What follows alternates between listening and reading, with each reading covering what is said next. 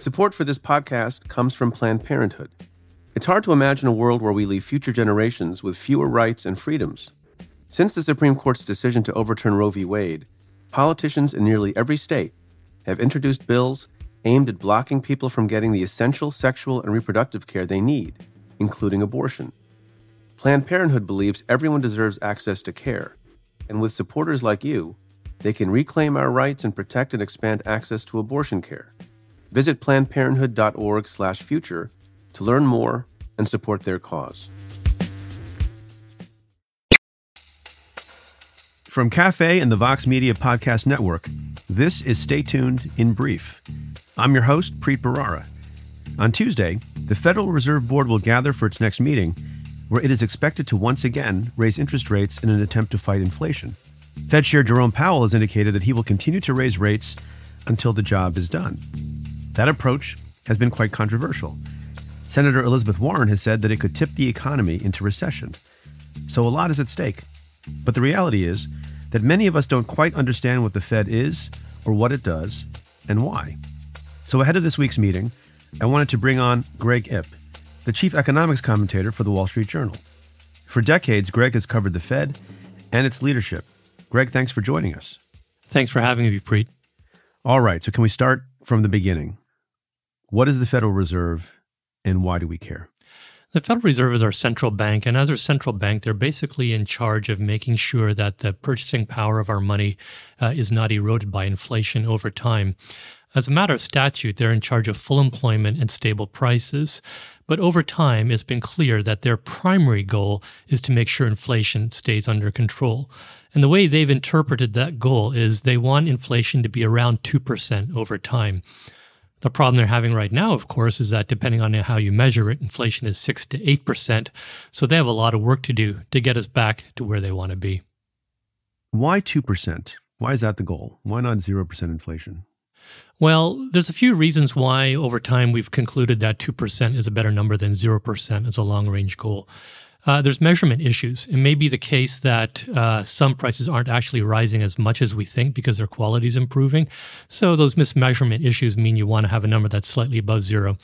And the other reason is that um, the way the Fed actually affects growth is by uh, what we call the real interest rate, which is to say the interest rate minus the inflation rate. With an inflation rate of 2%, they can e- actually lower the interest rate to zero and have a real interest rate of negative 2% if the economy really needs a lot of help. If the inflation rate was zero, they couldn't do that. You couldn't have negative real rates. So over time, they figure that a 2% inflation rate gives them just enough cushion to uh, keep the economy on uh, a nice, stable path without having inflation be so high that it really disrupts behavior and changes people's attitudes. So, explain for, for lay people, including myself, why it is that raising an interest rate can have an effect on lowering inflation? So, inflation fundamentally results from the demand for goods and services growing faster than the supply of goods and services that our economy is capable of, given how good our technology is, how many factories we have, and how many people are working. So, how do you control demand if it's growing too fast? Well, you make people less willing to spend. And one way you do that is you raise interest rates. When interest rates go up, people aren't so likely to buy a house or buy a car. So the demand for those uh, interest sensitive products goes down. And then those have those uh, hits to things like cars and houses have uh, knock on effects. For example, car companies might have to lay off workers. They have less income to spend. That also hurts demand. And then we also see that higher interest rates affect other parts of the market. So when interest rates go up, uh, we, as we have seen the last few weeks, the stock market goes down, people feel less wealthy, and so they spend less. And so, through a variety of ways, raising interest rates weakens demand and helps bring it back into line with supply, and over time stabilizes inflation. So, I'm confused about something because as I understood how supply and demand works in capitalism, that should necessarily take care of itself. So there's a lot of demand for a product. The price of the product goes up. But then as the price of the product goes up, it balances out by demand going down. Why is not that simple ecosystem of supply and demand sufficient to keep inflation at bay? Well, you're absolutely right, Preet. At a microeconomic level, um, higher prices do exactly what you're saying. They bring in more supply. That's why the old saying in economics is that the solution to high prices is high prices. It tends to cause people to consume less of something right. and the industry to right. produce more of it. And, you know, we can actually see that happening right now uh, in the energy market, for example, because oil prices are high. Uh, more companies are drilling for oil, for example, in the uh, U.S. shale sector. And because the price of gasoline is high, people are actually driving less. So supply and demand are starting to come into line. And that is one of the reasons we have seen the price of gasoline decline. Now, the problem is, though, that what works at the macroeconomic level may not be true at the macroeconomic level. And inflation is not just what one or two prices are doing, it's what all prices are doing on average. And the problem you have is that even if the demand for one product, in this case, let's say gasoline, is going down, if incomes are growing so fast because people have so many opportunities to work and they're being paid so well, overall demand will continue to grow. And if you have that happen, then even if demand for some things, like in this case, gasoline goes down, demand for everything else will continue to go up and we'll still continue to have an inflation problem. So solving inflation is about getting aggregate demand in line with aggregate supply, not just in individual markets. So I have some questions about how the Federal Reserve makes these decisions. It seems like it's very formulaic. Inflation rises by some metric, and the Federal Reserve decides to increase or not increase interest rates by a certain amount. Why can't that be done by a computer? In other words, how much discretion does the Fed Reserve have and why do they need it? Well, there are a lot of people who sort of like feel the same way. It's even been said, why not replace with a ham sandwich? why why go as fancy? No, as because that's the grand jury. That's the oh, grand okay. jury. Oh, sorry. Um, they they the, um, the ham sandwiches there's a few reasons why you just can't hand this job over to a computer or a ham sandwich. First of all, inflation's a really noisy number. So we were just talking a minute ago about gasoline. Let's say that there's a hurricane that knocks out some refineries and the price of gasoline goes up. We know that that's going to raise the inflation rate for a few months, but we also know that it won't last. And so it would be foolish to raise interest rates to deal with an inflation problem that we know is going to disappear in just a month or two. So that's why discretion has to come into it is that like the economy is a complicated beast and that simply because inflation moved up or down one particular month doesn't necessarily tell you where it will be a year or two from now. The other thing is that the Fed also has this complicated job where Congress has said that they're responsible not just for inflation, but for full employment. And so even if they wanted to say, well, we don't care what unemployment is, we're just going to like stick with high interest rates come hell or high water till inflation goes down, Congress has said, no, you also have to balance that against your goal of full employment. And so there have been situations in the past where the Fed has decided not to push harder on the inflation uh, goal because it didn't want to do too much damage to the full employment goal. And so that's another reason why discretion comes into it. Every, at every moment they make their decision, they say, are we getting the trade off right between employment and inflation? The Fed chair is appointed by the president, correct? The Fed chair, yes, he or she is nominated by the president and confirmed by the Senate. How independent is the Fed chair after being confirmed? Well, the Fed chair has a lot of independence, but it's not absolute. So, first of all, monetary policy at the Federal Reserve is actually um, produced by a committee, and um, now we all committees do tend to get bad uh, a bad reputation. But in this case, what it means is that the decision of what the interest rate should be is not solely up to one individual, albeit a very influential individual. It's decided by something called the Federal Open Market Committee, which consists of seven members of the Federal Reserve's Board of Governors in Washington, all of whom are uh, nominated by the president and confirmed by the Senate, and then five presidents of 12 banks located throughout the country which are appointed by their individual boards of directors. And so, this unusual public private setup, which we basically inherited from a century ago when there was a lot of suspicion about centralized power, means that it's not enough for the chairman of the Fed, in this case, Jerome Powell, to say, I want to raise interest rates or I want to lower interest rates. He or she has to convince 11 other individuals that's the right course of action. There are other factors also that constrain what the Fed chairman can do. The chairman uh, is appointed to four year terms.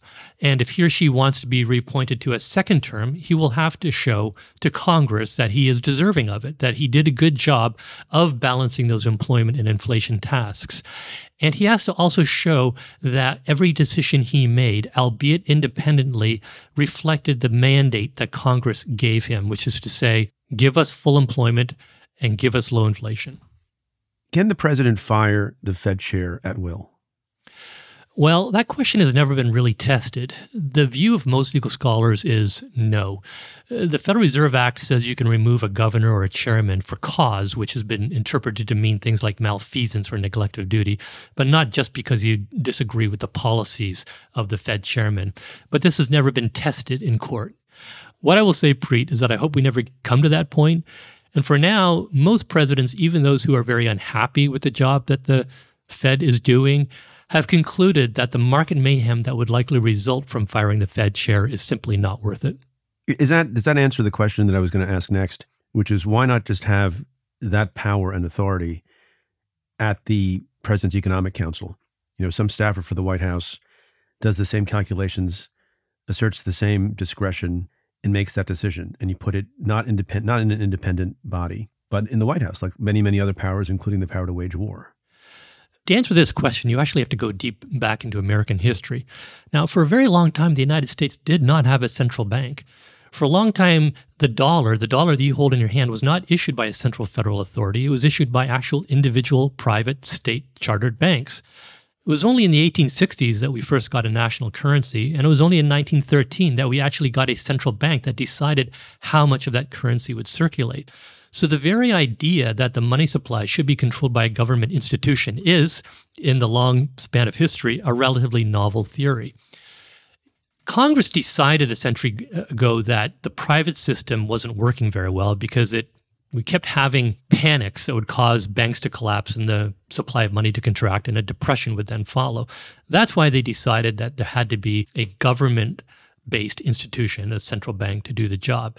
But even at the time, there was a deep suspicion of all that power being in the hands of a few individuals. And so that's why they came up with a structure that spread the power between presidential appointees and these private individuals. And even today, I, notwithstanding that we have gotten used to a much larger role for the government in our lives, I think there's a broad recognition that you really want the power to spend money, which is in Congress, separate from the power to print money, which is at the Federal Reserve. Because left to its own political imperatives, the temptation for a Congress and the president would be that they would always want easier monetary policy. They would always choose, you know, the short-term benefit of lower interest rates and more employment over the long-term benefit of keeping inflation low. So last question for you, Greg. What's going to happen this week with respect to interest rates? And is a recession inevitable? Or, as you've written recently, are we in for a soft landing? So I will make the following brave prediction, Preet. That's the Federal Reserve at its meeting this week will raise interest rates. now, of course, what people listening to this podcast probably most want to know is well by how much they will raise interest rates. I think the betting is that they will raise rates by a three quarters of a percentage point. There is some speculation they could raise it as much as a full percentage point. That's not my base case, but it could happen. Now, three quarters of a percentage point is quite a lot. It's especially lot because they've already done that twice. So this would be the third interest rate increase of that very large size in a row. Why are they raising it so much? Because, as we mentioned at the outset, inflation is too high. It's six to eight percent.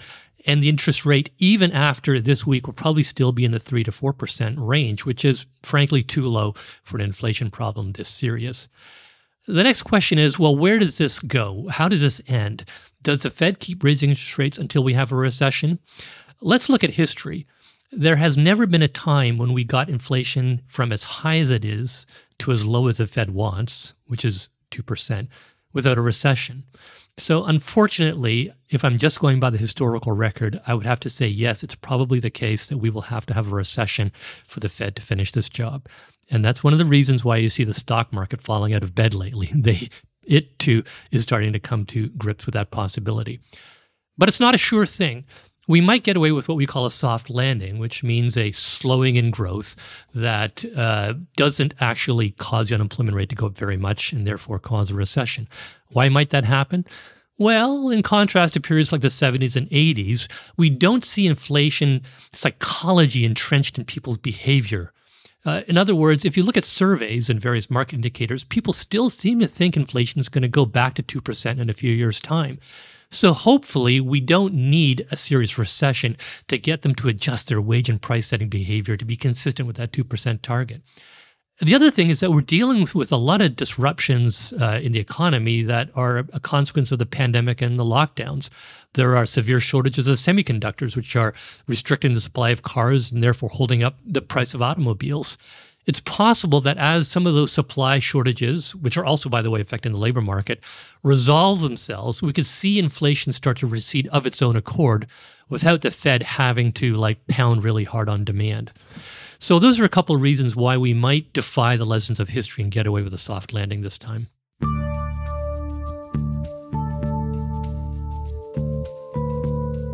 Greg Ip, you packed a lot of information into a few minutes. Thank you for joining us. Oh, thanks very much for having me.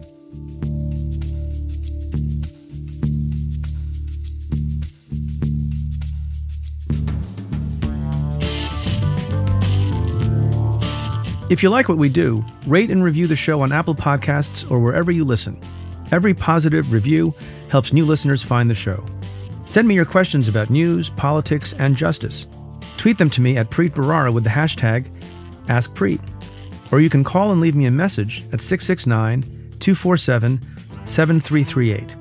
That's 669 24 Preet. Or you can send an email to letters at cafe.com. Stay Tuned is presented by Cafe and the Vox Media Podcast Network. The executive producer is Tamara Sepper. The technical director is David Tatasciore. The senior producer is Adam Waller. The editorial producers are Sam Ozer Staten and Noah Azulai. The audio producer is Nat Weiner. And the Cafe team is Matthew Billy, David Kurlander, Jake Kaplan, Namita Shah, and Claudia Hernandez. Our music is by Andrew Dost. I'm your host, Preet Bharara. Stay tuned.